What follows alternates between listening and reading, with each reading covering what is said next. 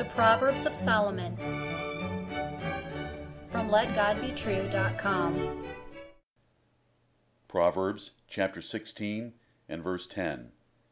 A divine sentence is in the lips of the king. His mouth transgresseth not in judgment. Hear the words of God and Solomon again. A divine sentence is in the lips of the king. His mouth transgresseth not in judgment. Political science in the Bible? Indeed. Written by a king for a king. Solomon to his son. Will you mine the gold from this vein? It will take work. Learn what most politicians have not learned. Here is wise advice for civil rulers and indirectly for any person in authority.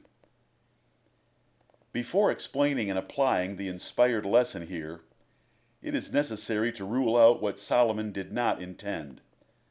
The right sense of each verse of Scripture must be found, and it is best found by rightly dividing statements such as this one. The bare terminology here is absolute, not allowing any exceptions, but rather declaring a universal rule. The proverb says, The king speaks for God by declaring perfect judgment. You must determine what king is considered and how he achieves such perfection.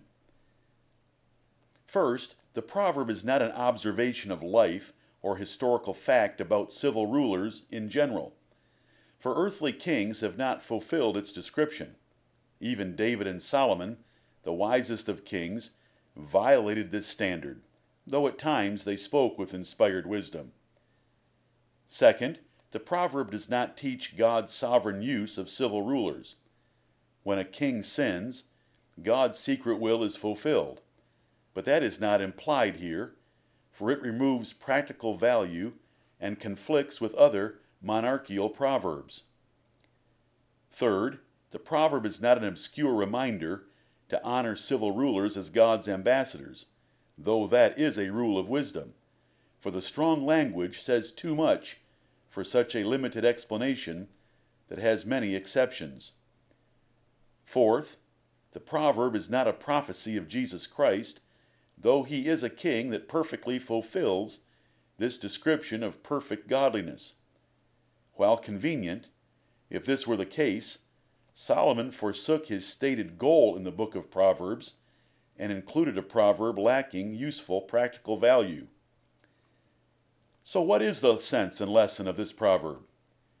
It is not political history of what is, but rather political wisdom for what should be, making it an instructive charge for politicians.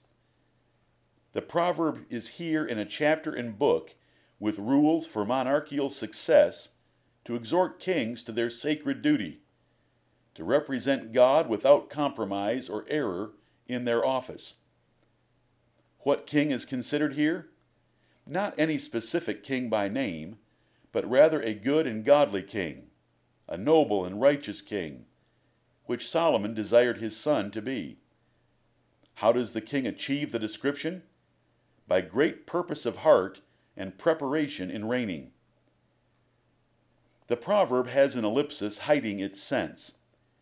It only describes righteous kings, intending to be understood as a divine sentence is in the lips of a good king. A similar ellipsis of good is seen elsewhere in the book of Proverbs. Other proverbs about kings confirm this explanation. David and Solomon were two great kings with glorious reputations.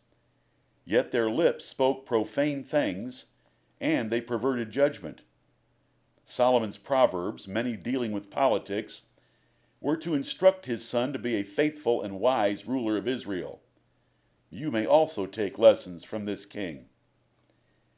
Here is political duty. Here is what a king should purpose to do by God's help.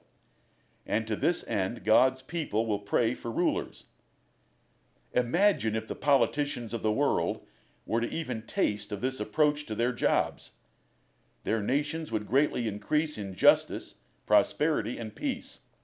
But alas, they have been fed the immoral drivel and twaddle of modern humanistic educators totally void of real wisdom.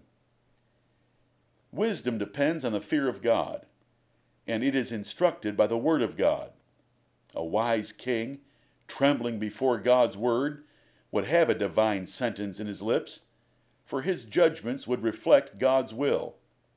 Therefore, God ordered the kings of Israel to have the Scriptures always before them, and civil rulers today would benefit from the same requirement. All authority is from God, who ordained five spheres of human rule parents, master or employer, husband, civil ruler, and pastor or spiritual ruler. Every ruler's highest goal should be to represent God in his judgments, and every subject's constant thought should be to submit to God's ordained authority, for in so doing they honor God further an orderly society, and obtain peace themselves. Instead of criticizing or condemning civil rulers that ignore the wisdom of this proverb, or grieving because they do, what are you doing in your authoritative roles? Every man or woman in a position of authority should also commit to perfect justice as representing God Himself in their sphere of authority whether as parent or pastor. God will be glorified, those under your care will benefit and prosper, and you will enjoy its fruits.